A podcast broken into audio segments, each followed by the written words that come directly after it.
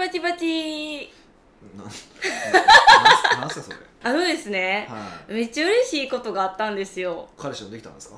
そういう話違う。そういう話はもうポッドキャストで一生しいへなんんで？なんか嫌やから恥ずかしいから。全国ネット公開やから嫌や。全国ネットの世界配信です。ね 規模大きすぎでしょ。まあ聞いてるのはね5人ぐらいですけどもね。もっといるから。そういう話じゃなくて、はあの多分2月末ぐらいから言ってた奥越えレビューについてですね。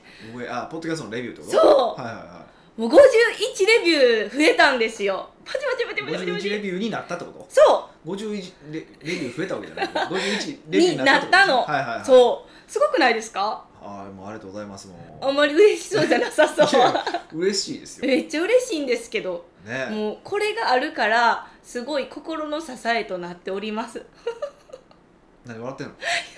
嬉しいなって思って。笑うことはないとも思うけどもはいそうですね。ありがたいですよね本当ね。うん。ええ。読んでますか？ちゃんと。あレビューめっちゃ読んでますよ。めっちゃ読んでめっちゃ読んでますよ。だからあの数あの星5つだけ入れてくれる方もいらっしゃるんです。ありがたいんですけど、うん。文章書いてほしいですよ 確かに、まあ、実際レビュー51星？うん。5個？あるけど、多分内容は45件ぐらいしかないんですねそうよレビュー書かれてるのそう。もっと書いていただけるとああそういうふうに見てくれてるんだとか思うし、うんうんうん。ね嬉しいですよね、なんかあのニックネームが結構皆さん面白くて。考えてますよね。ね。そういうところを狙ってたわけじゃないのにめっちゃ考えてくださってますよね。と考えてくれてる方とかよう聞いてくれてるなって思うとことか、ありますねね。思いますよ本当に。なんかね勘の鋭い女さんっていうニックネームがあって、はいはい。ちょっとなんかドキッとしました。何が鋭いんやろ？みそたいな。れそれなななどういう意味があるんですか？ニックネームではい。みんな入ってるんですけど一人なんか勘の鋭い女っていうニックネームがあるからはい。ちょっとドッキリしました。あ僕たちが付き合ってるってことですか？いやばバレてるかバレてるかもしれない全然なんか別に誤解を生むようなことここで言わんでええやんみたいな。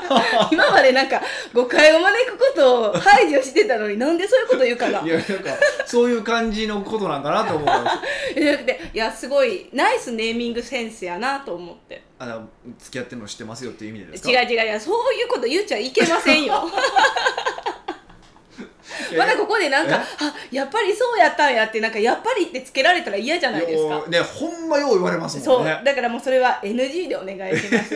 しかもなんかたまに私の母聞いてるから、はい。断固として泣いてっていうのをちょっとこの音声で母にも伝えようと思って。うちろん親父も聞いてますからね。なぜか親父も聞いてますからねもうほんとね。そう聞いた日には聞いたでみたいな報告が入ってくる。別に聞かんでいいんやけど聞いてなんかかね感想入ってとかしますよね。そうね結構そういうのもありますからね。本当面白いですよね。えでなんか5個増えたら、うん。えっと、過去のクローズドされてる記事もアップしてるんですけど、はい。そう皆さんご存知かなえそれは知らん思っでしょ。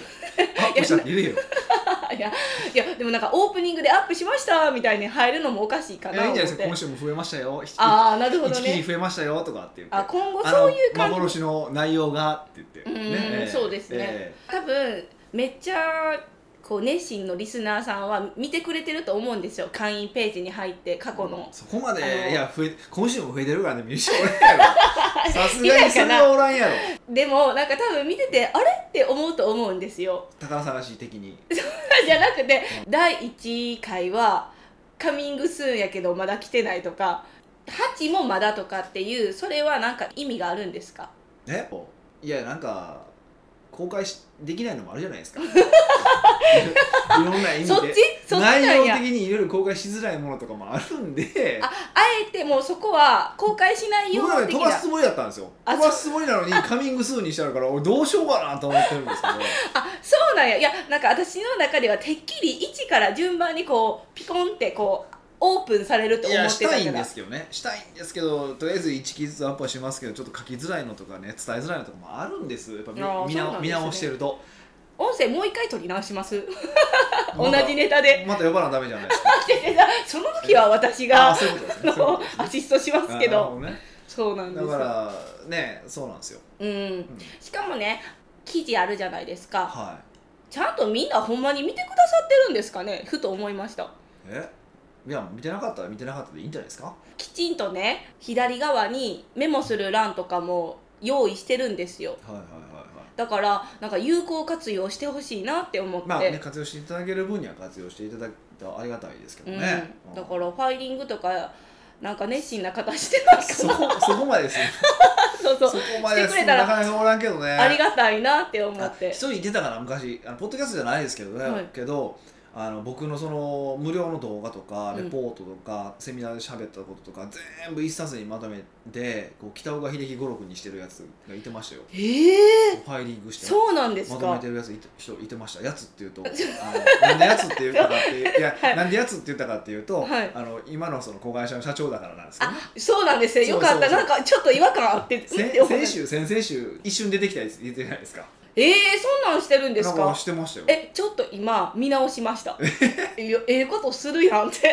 いや分からへんけどなんか見せられたことがあって。へえ今もしてるんですかいやもねうしないでしょ。でしょうね。なんかもう僕の話右から左ですからね。もうそれはちょっと殴らなあかんですね、ななななな思ってるんですけどそうそう。だからやつって言ったんですけど、まあそうそういう人もいてたから、うん。うんまあそういう方も他にもいらっしゃるんじゃないですか？あそうなんですね、うんうんうん。なので、あのー皆さんのご協力のもとであの昔の記事はオープンされるんでどしどしレビュー書いてくださいね。いや本当そうしていただけるとそう。ね星だけじゃなくて文章をね文章の方が。文章が欲しい。なんかあそうか。あ嬉しいなって。どういう文章はそういう嬉しいなってなりますか？いやもう大体嬉しいですよ。あそうなんですね。こういうふうに思ってくれてるんだって分かること自体が僕は嬉しいので。あー。で結構ね、あのーまあ、懇親会とかなんかでも結構話題になるのは、まあ、ポッドキャストの話なんです、うんうん。まあ言ったらそれ以外僕と話す内容はないってこともああるんでしょうなんでいきなりネガティブになるんですか？でいろいろ探りですよ。そっから入ったら入りやすいまあ、なっていうそれで終わっちゃう、まあ、大体それで終わっちゃうんですけど。よう聞いてほんまよう聞いてますからね。いや僕が喋ったってことすら覚えてないことを喋ったりとかするから。それはちょっとヒデさんのひ記憶力の問題じゃないですか。まあ悪いんですけどねすごくね。いやその大体ざっくり内容を言えば、あああの時の話って大体は思い出すでしょ？あ思い出しますけどね。思い出しますけど、でもたまにほんまに特にそうあのオープニングの方あるじゃないですか、まあはい。こっちですよね。今のこう第一部の方ですよね、オープニングで喋ったことなんてもう流れの話ばっかりじゃないですか。そうですね。ちょっとどう世の中の動きには何も関係のない話じゃないですか。そうですね。ビジネス関係本当にもういればビョーンとその話ばっかりじゃないですか。そうですね。なのであんまりね覚えてないことも多いんですよ。雑談なんで本当に、うーん、えーだからびっくりする時ありますけどね。えでもそのレビューではもう雑談がメインちゃうかとか雑談がすもうすごいためになるとか雑談もめっちゃ褒めてましたよ、まあそうですよね。あの僕としてはその雑談が面白いとか笑えるとかそういうふうに言われた方が、まあ、芸人なので。いきなり芸人魂る。うと芸人になりたいので。まだその夢捨てて永遠のないんですか？憧れは芸人さんなので やっぱりねやっぱ世界で一番偉い職業は僕芸人さんだと思ってるんで。うーん。あのそれは何ですか？人を笑わすからですか？何なんでしょうねまあ人を笑わせるっていうのはもう最も難しいことだっていうのもありますけどうん。何なんですかね。やっぱ一番人を幸せにしてる気がするんですよね。へえやっぱそれはやっぱ笑いですよ直ね接的に笑顔にしてるっていうのはだって場合によってはこう世の中からねうん。こう全てのものがなくなったとしても、うん。お笑いって生き残れるわけじゃないですか。おー特殊技能みたいな感じですか？特殊技能だしあの焼け野原になったとしても、うん。それはいついつでも自分さえいれば周りの人を笑顔にできるわけじゃないですかでもいわゆるビジネスもまあ人を幸せにすることではあると思うし素晴らしいと思うし、ね、その影響力の行使だと思うんですけどでも焼け野原になった時にできないこともあるわけじゃないですか。うんそうですってね考えると一番こう原始的な商売の基本は僕は芸人じゃないのかなっていうふうに思うって今言おうと決めました。今言おうと決めましたね。いやなんか深いってしようと思ったらううんーんみえた。いなー結構そう思いますよ本当に。えなんか芸人を見る目が変わるじゃないですかちょっと今いい話聞いて。いや別にみ耳は変わらないですすごいやでもすごいですよ笑わせるって。例えば AI では一番できないところでしょ。おそらく。おそれこ人のなんかモノマネぐらいはできるけどクリエイティブティーな感じはできない。モノマネ AI がしたらただの録音やんそれ。まだ考えてなかった。すいません。お笑いってそういう意味ではすごいですよね。と僕は思ってますよ本当に。まあ、お笑い芸人を目指して頑張っていただければそうなってでもお笑い芸人として面白くないのは分かってるんでで分からないで努力したら変わるもんかもしれないじゃないですか。今からそんなんするの嫌、いやある程度のレベルはねなんかやれ、時間かければねうん、いいけどそこまで時間投資できないじゃないですか。もう一回だから若手芸人にならないといけないわけだからあー。続いくとまあそれこそ僕が20代に、うん。そのまあ、会社を起こしてから働いてたあのサザンの曲を聴いたらゲロ吐きそうな時時代ですよね、うんうん。あの時代ぐらいもう一回お笑いを研究し直さないといけないって考えると結構辛いので いやもう無理挫折。あれは無理なのでまあコンサルタントの世界ではこの人面白いよねぐらいにのポジションにすれば、まあコンサルタントかけるお笑いぐらいにすれば、まだいけんじゃないかと。もうなってんじゃないんですかね。なってますかね？うんまあどうなんもうちょっとちょっと滑らない話をじゃあ10個ぐらい持っとかないとダメなので。滑らない話10個ちょっと10個。ぐらい持って大喜利も鍛えて 謎かけもしたりとか、あ謎かけは上手だと思います。ただでもなんかやっぱ思ったんは、ええ。謎かけ皆さんご存知ですかね。何々とかけまして何々と解きますうんみたいな、その心はよくひでです。そうそうそう。ひでっち出てきてくれるんですけど もう周りがなんかアホすぎてなんですかね。そうあのうまく言い過ぎて伝わらないっていうやつですよね。まあ、例出したいんですけど思いつかない。クエスチョンマークプンプンプンで終わって、ね解説までされるみたいな解丁寧に。解説しないとかかってることがわからないっていうすっごい無粋な話になっていくんですだからそれでいくとやっぱりねずっちすごいですよね、うんあれ即効性ですよね。あんだけ即で言って分かるバカでも分かるようにしてくれてるわけだから、うん、てやっぱ頭良くなかったら芸人は無理なんですね。そういうことなんですよ。結局そういう頭の回転やっぱりすごいので、うんうんやっぱりねすごいですよね本当、うん。うんでまあそこで絶対勝てないので、はまあ、そこにコンサルタントっていう掛け算をかけて、うん。ニッチな世界を作って、いいいですね、はいそこでなんなんとか、いまあ、お笑い芸人として生き残れればいいかなと思ってますね。じゃあもうヒデッチでいけますか？いやほんまそれにしたいぐらいですよね。ヒデッチってなんかたまごっちみたいじゃないですか？よくわかんないです えなんでこんな芸人の話になったんでしたっけ？いやお笑い芸人は素晴らしいって話です。だから尊敬する人だから僕結構お笑い芸人の方多いですよ、えさんまえさんとか。さんまでしょ？あのああの人たちもとかとかじゃないですか？松本さん？まっちゃんね。まっちゃんとか？大好き。大好き。あまっちゃんと浜ちゃんどっち派ですか？どっち派？えどっちが好き？おもろい？みたいな。どっち派とかはないでしょう。えないですか？私まっちゃん派あそうなんですね。ない。何派かよくそういうのはないえだからこの2人やったらどっちが好きみたいなおもろいみたいな。そそういうのはないです。あれコンビでやっぱ面白いから多分あそこはコンビじゃないと多分売れてないですしね。うーんまあまあまあまあそそうういうの言われたらなんか。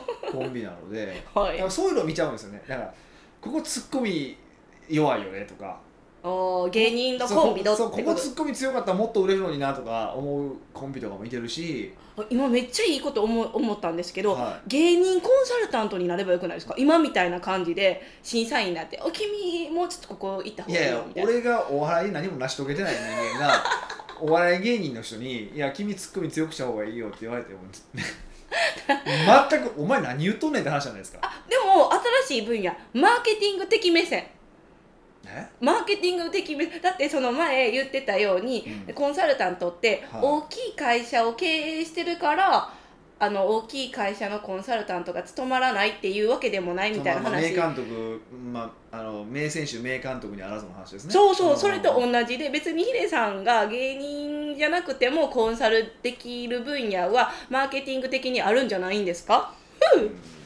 いやでも結構感性に及ぶアートの部分が強いので結構難しいと思いますよ。いや例えばおお笑いを類型化することはできますよ。うん、こういうパターンの笑いがあるこういうパターンの笑いがあるって結構昔僕やったことがあるんですこの「間」とかでしょ？まあとかっていうよりはあのなんていうかな。ストーリー？例えばまあ有名な話だと天丼っていうのがあるじゃないですか。はい食べるやつですよね。違うわ。え嘘？何？あびっくりした。よかった言って。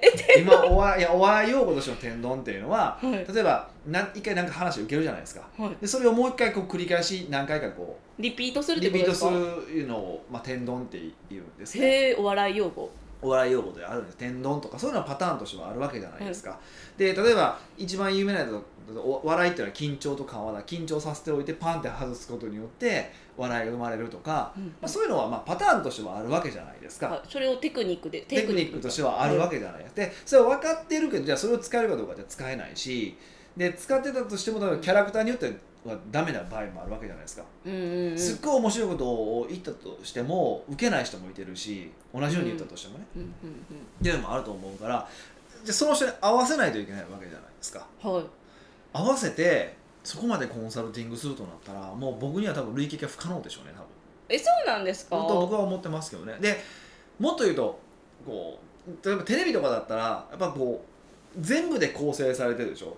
芸人コンサルタントだったら、はい。まあ一人を売れさせないといけないんだけど、うんうん。でも例えばテレビ番組とかって1個作るとなったらそれぞれのキャラクターがいてるわけじゃないですか。司会者の人がいてて、うん。まあ、いじめられる人がいい,い、まあ、いじられる人がいてて、うんうんうん。突っ込む人がいててとかってこう合ってないやつわけでしょそういうのもあるからね。あそうなんですね。だからねすっごい難しいと思いますよ。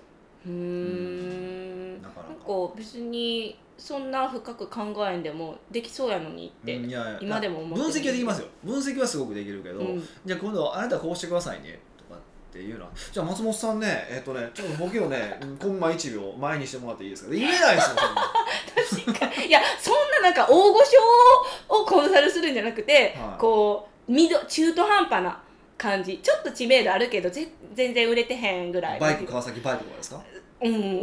誰かよそうそういう。BKB バイバイクあサンシャイン なんちゃらでもいいですよ。そういう人たちをコンサルするのもどうですかね？新しい事業を立てて。いやちょっと僕は本当に嫌ですね。っていうか だからみんないやいや、うん。もうクラスで一番面白い人たちが集まってるわけじゃないですかそこで。あそこはでそこでもう売れる売れないのハイレベルな争いをしてるわけじゃないですか、うん。もうそんなところに入っていく気がしないですね。だから僕らはビジネスの世界なんてこれよく言うんですけどね、あのルール決まってないわけですよ。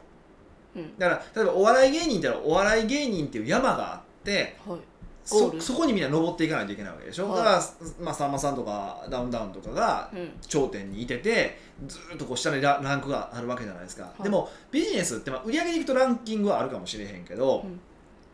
例えばそのうちの会社にいた会社なんてないわけじゃないですか。うん？あのまあ、経営コンサルティングの会社って言ったらいっぱいあるけど、はい。例えばそこで年商1億円超えましょうっていう会社そういう言ってるコンサルティング会社っていう山を作ってしまえばもうそこうちの山なんですよ。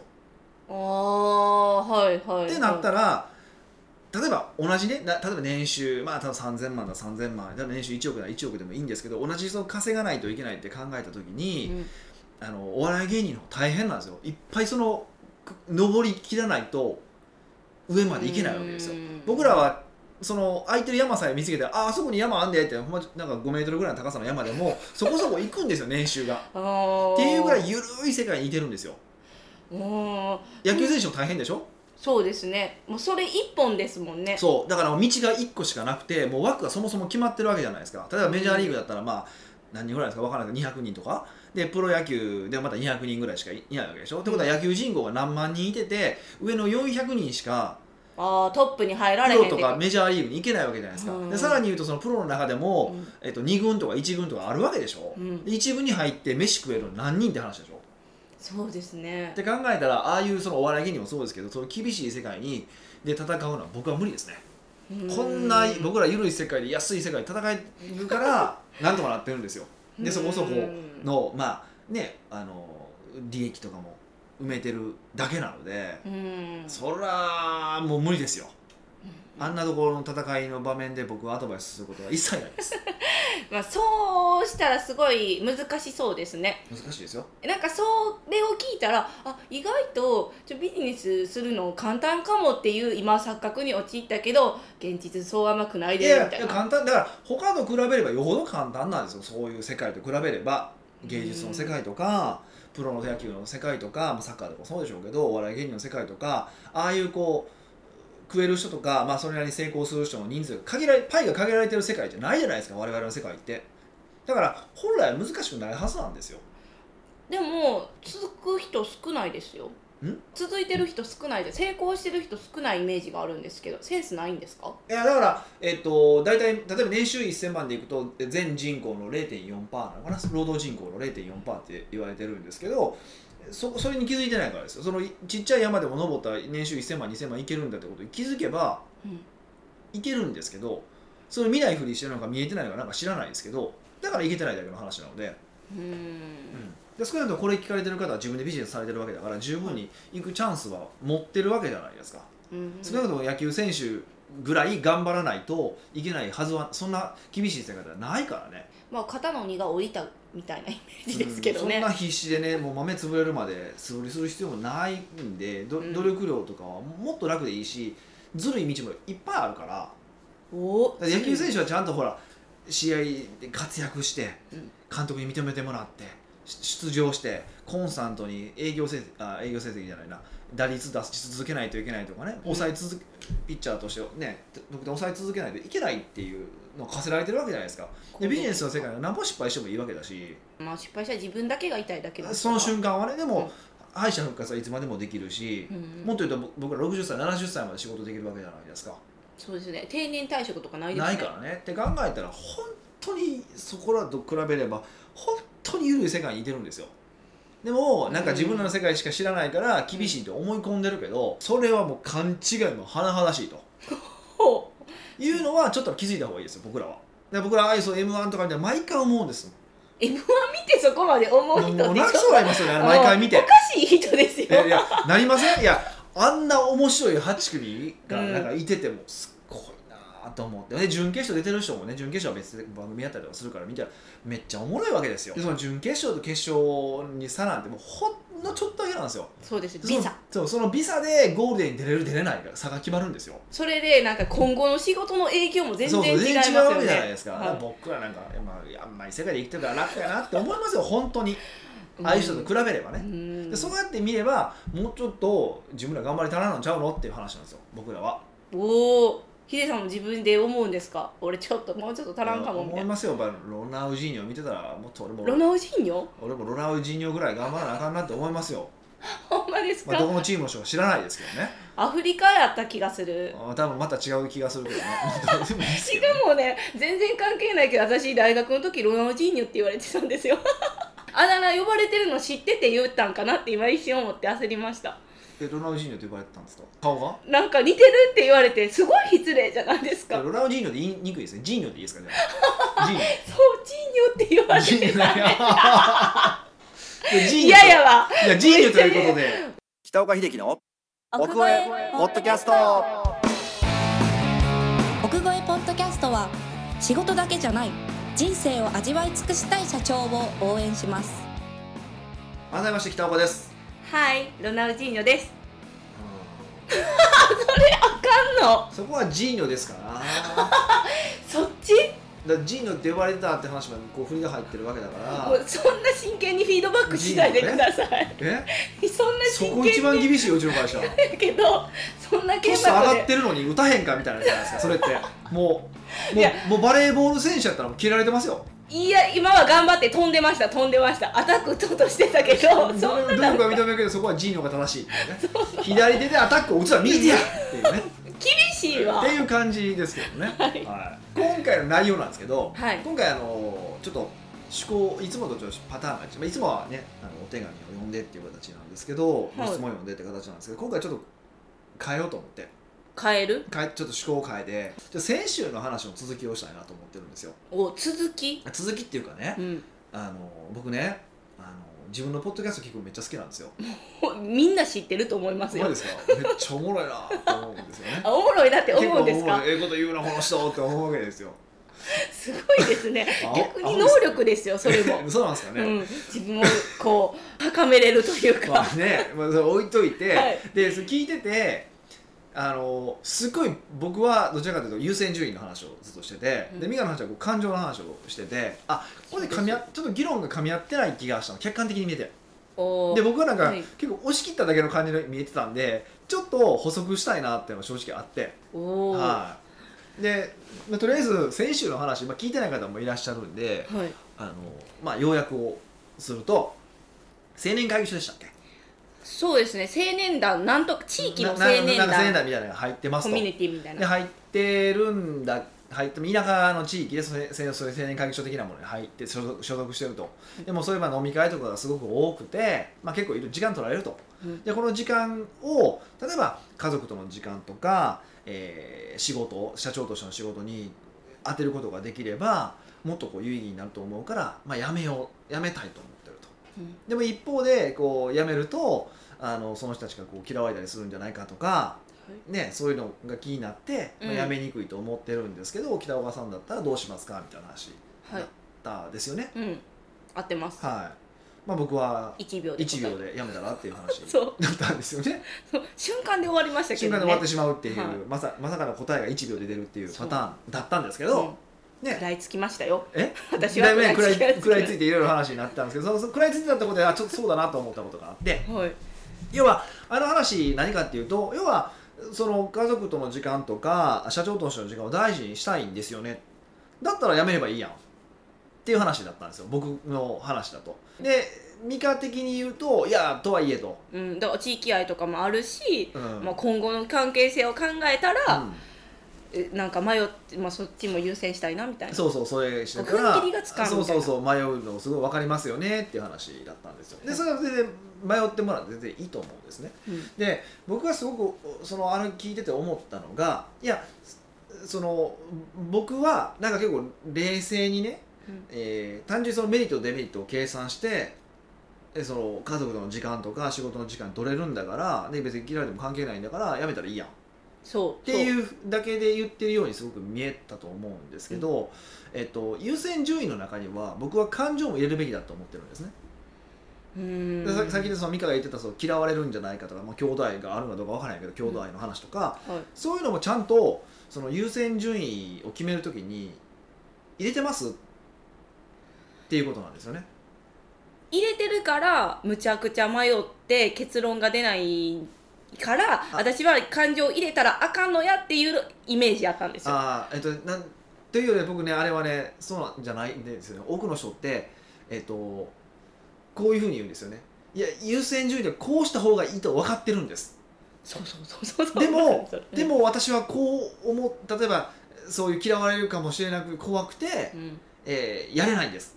うん。って言うじゃないですか。うんうんでこれってってことはそれは自分の優先度がこのメリットその目に見えてるメリットですよね。そのビジネス的なメリット、まあ、例えばこの回の話であれば家族との時間が取れるとか、えー社長としての時間が取れるですよね。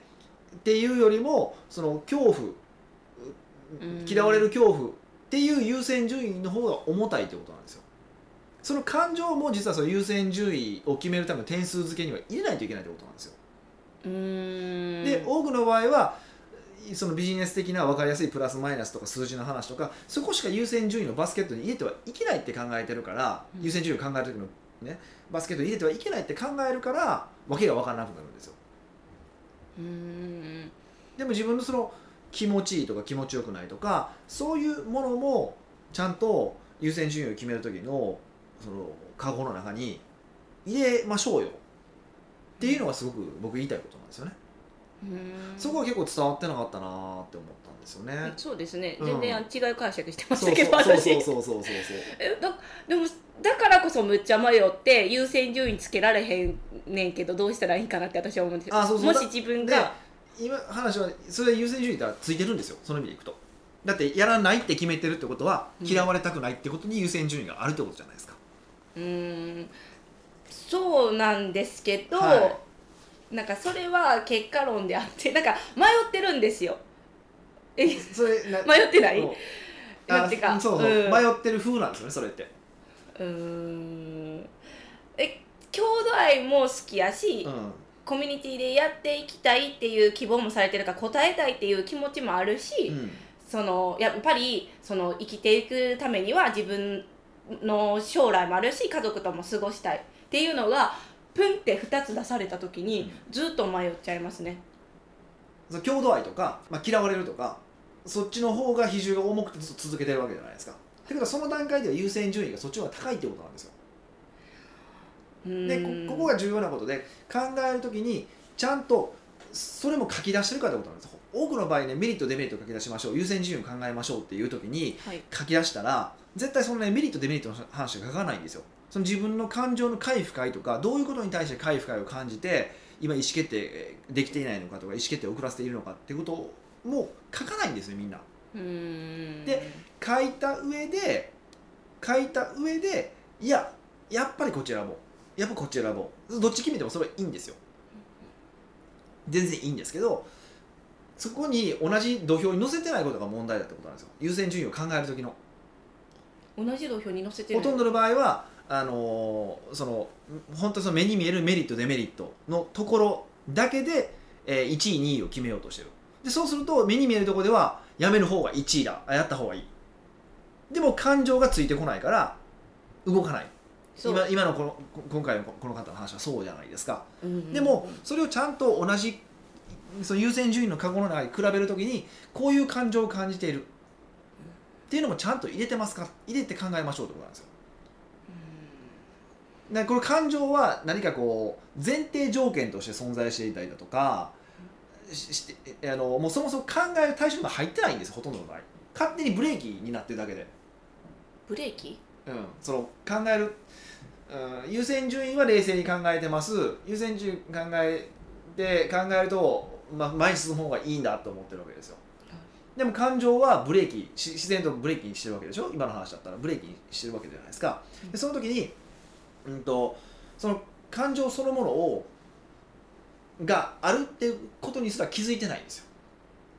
うん。